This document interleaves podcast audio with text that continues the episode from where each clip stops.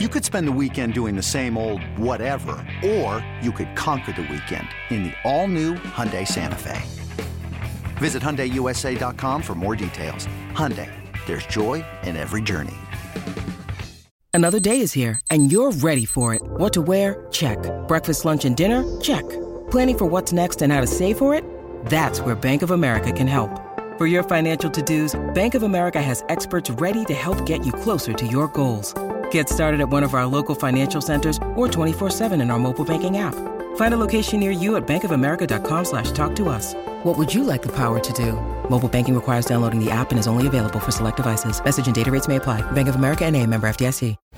When you're a 415er, 415er, 415, you're all about your San Francisco 49ers. And this is where you need to be for news, analysis, and, and, and more. And more. Welcome to the 415, hosted by Evan Giddings and Marc Grandi.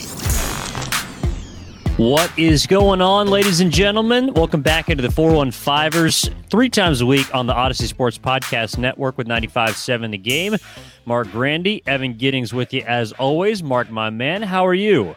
I'm doing all right, Evan. Uh, a tough uh, couple of last couple of days for the football world, of course. I know we'll talk about it in a little bit. Damar Hamlin, thoughts go out to him trying to, you know, push forward and, and talk about what's coming up for the 49ers, but it's kind of putting – and rightly so, uh, a haze over the entire football world right now. What happened to him on Monday Night Football? Uh, but other than that, uh, it's good to be back with you once again, Evan. Looking forward to another fun, fun episode of the 415ers. Yeah, it's it's really unfortunate, right? Because the entire weekend and really the last, I would say, week, building off of Christmas to the New Year, it's all good times. This weekend had provided some really exciting football games, uh, some very entertaining football games. Of course, the Niners and the Raiders being perhaps the best of the bunch. And then it is supposed to eventually culminate on Monday Night Football with a matchup that has large AFC playoff implications.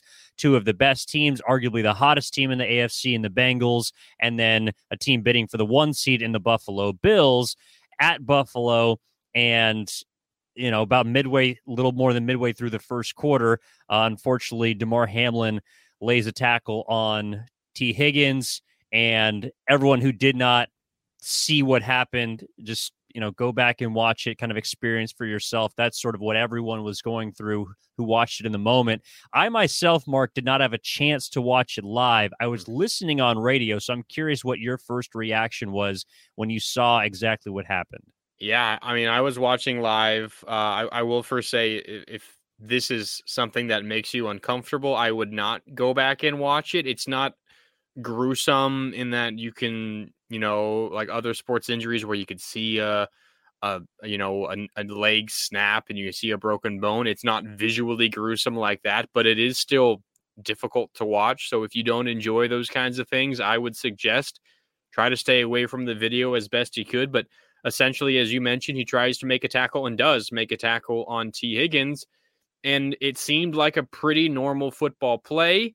Uh, he gets hit in the chest, uh, which happens all the time on a football field.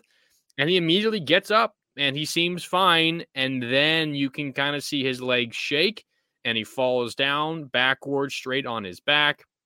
And he's he's down for a while immediately everyone thinks a head injury because that's just what we've been programmed to think of on the football field, especially when you kind of see those wobbly legs.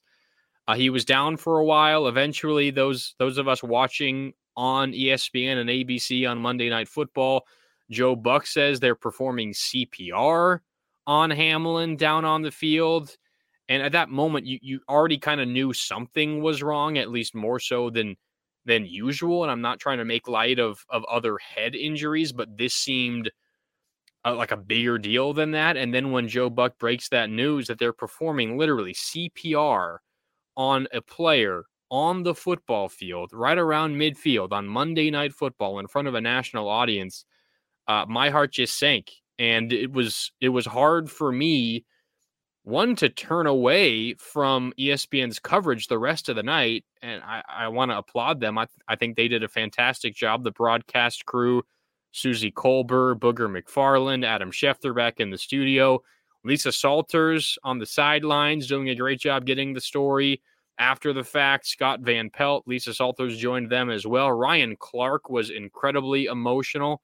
Um, it was hard for me to turn away, Evan, and it's been hard for me to to kind of focus. We're recording this a day later on Tuesday evening. Uh, it's it's kind of been a, a slog of a day because I've just been thinking about what what we all witnessed, and the latest update is that he's, uh, as we have here on Thursday evening or Tuesday evening, excuse me, is that he's still in critical condition. He was resuscitated twice, once on the field and once at uh, at the hospital in Cincinnati. It is uh, uh an, an incredibly unique and difficult situation, and just thoughts and good vibes and prayers to Damar Hamlin and the entire Hamlin family because what they're going through is unimaginable. I just I can't even begin to try to put myself in their shoes right now. I mean, I was I was shaken up enough just watching from thousands of miles away, not really knowing who Damar Hamlin is. So I can't imagine what people close to him are feeling. Yeah, we definitely want to send our, our thoughts and prayers to him and those around him. Uh, the information that you relayed, Marc, from his uncle, uh, Dorrian Glenn. So that's where that info comes from about him still needing to be sedated after having been resuscitated twice. Uh, Damar Hamlin is a 24 year old secondary member of the Buffalo Bills. And look, all of this stuff is is unfortunately a part of the game of football. That's something that that cannot be changed. But in my opinion, Marc, and look, I was only listening on radio, so I was listening to the Westwood One call, Kevin Harlan and, and Kurt Warner, um, and then I went back and and watched, you know, kind of the ESPN coverage from where it was picked up about I would say 15 to 20 minutes before they officially, you know, postponed mm. the game or said they were not going to continue the game. So I kind of was airdropped in from having listened to that the play and then the immediate aftermath because understandably the radio crew is kind of pushing all these commercial breaks down the line and they're trying to not do play by play of a guy who is getting CPR on, on the football field. But what stood out to me, Marc, and I think the conversation that a lot of people are having is the coverage surrounding Damar Hamlin. And I don't want to belittle him in this in this overall picture, but and as it stands, I believe the latest update that we saw here on Tuesday night was that he was formerly on 100% oxygen at the hospital. He's been moved to 50% oxygen from a machine, so at least trending in a positive direction from that sense, being able to, eh, you know, breathe more so on his own. But the coverage on television and even to some extent on radio, to me, screamed something that I didn't really have a good grip on until this moment and I wish it didn't happen, obviously.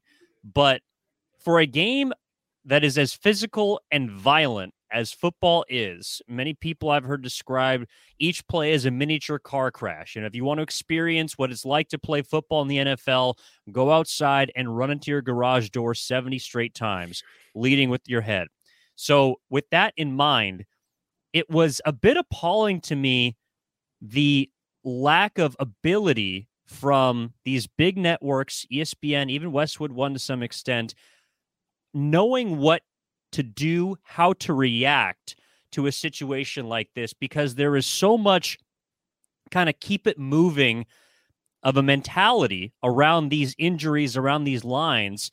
And I know ESPN analysts today are much more prepared, but it was it was honestly a bit cringy, Marc, listening to you know some of the some of the crews talking about this game immediately because it just felt like they were I mean no one's ever prepared for anything like this but for a game that is our modern day form of the gladiator games to not have even you know and, and like a playbook of what to run in these sort of situations and and sure they have happened before uh, uh, you know an ambulance has been brought on the field before a player's had to be resuscitated before given cpr happens very seldom but it has happened in the nfl before and i'm sure it's happened maybe on practice fields things away from the game but it was it was a bit appalling to me to kind of watch these you know analysts tap dance around the fact this guy and his life was in the balance. And there seemed to be less of a, you know, focus on, I guess, getting things right. And if needing to, maybe even throwing to regular programming and saying, hey, guys, we are not equipped to handle this situation.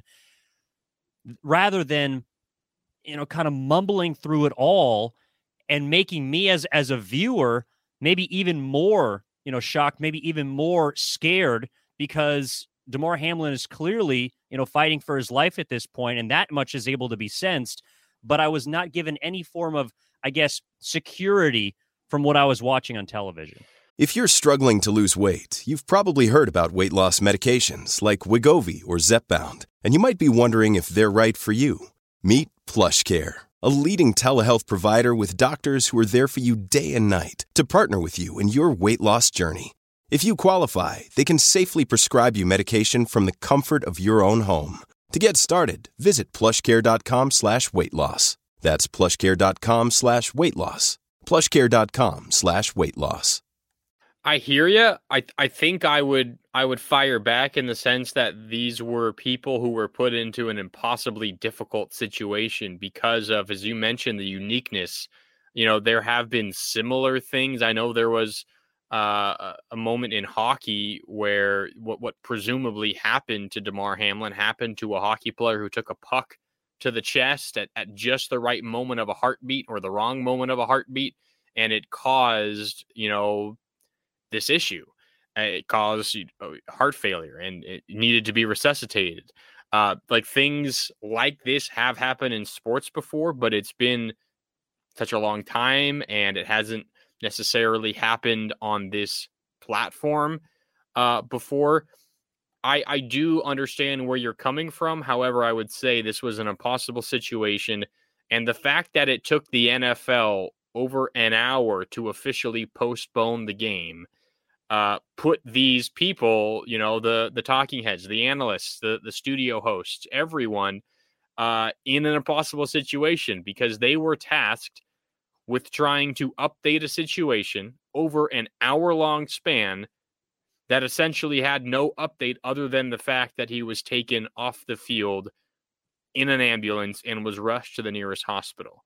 Uh, I don't know how you are supposed to to do that when you literally have no new information. Um, I don't know. I I did personally didn't feel the way you felt. I do I can understand that feeling. You're a viewer. You you want to I don't know hear something positive and, and encouraging and, and hear someone tell you, hey, it's gonna be all right. But I think in that moment, no one knew. I mean, for all they knew, when when Damar Hamlin got into the back of that ambulance, the worst news could have been, you know, coming moments later. I, I don't know. I I understand what you're saying, but I also feel that it was just simply an impossible situation. And from my perspective, I, I thought they they handled it relatively well and they they covered it with with relative class and dignity. Um, but maybe we'll look back on it in the future if something similar happens and, and we we see them handle the situation better. I'm not so sure, but uh, uh, overall, it, I, I, thought they they did what they could with with what is just an, an incredibly unfortunate situation.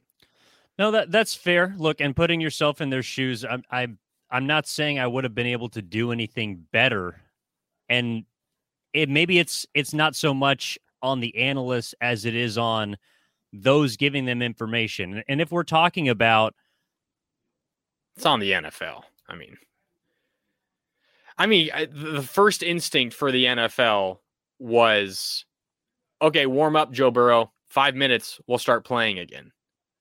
What? They're giving him CPR on the field, and you're telling the players to start warming up, and then and then you have to wait a whole hour before you officially say, yeah, this isn't happening. By the way, it was never going to happen because the players and the coaches rightly so, were refusing to play.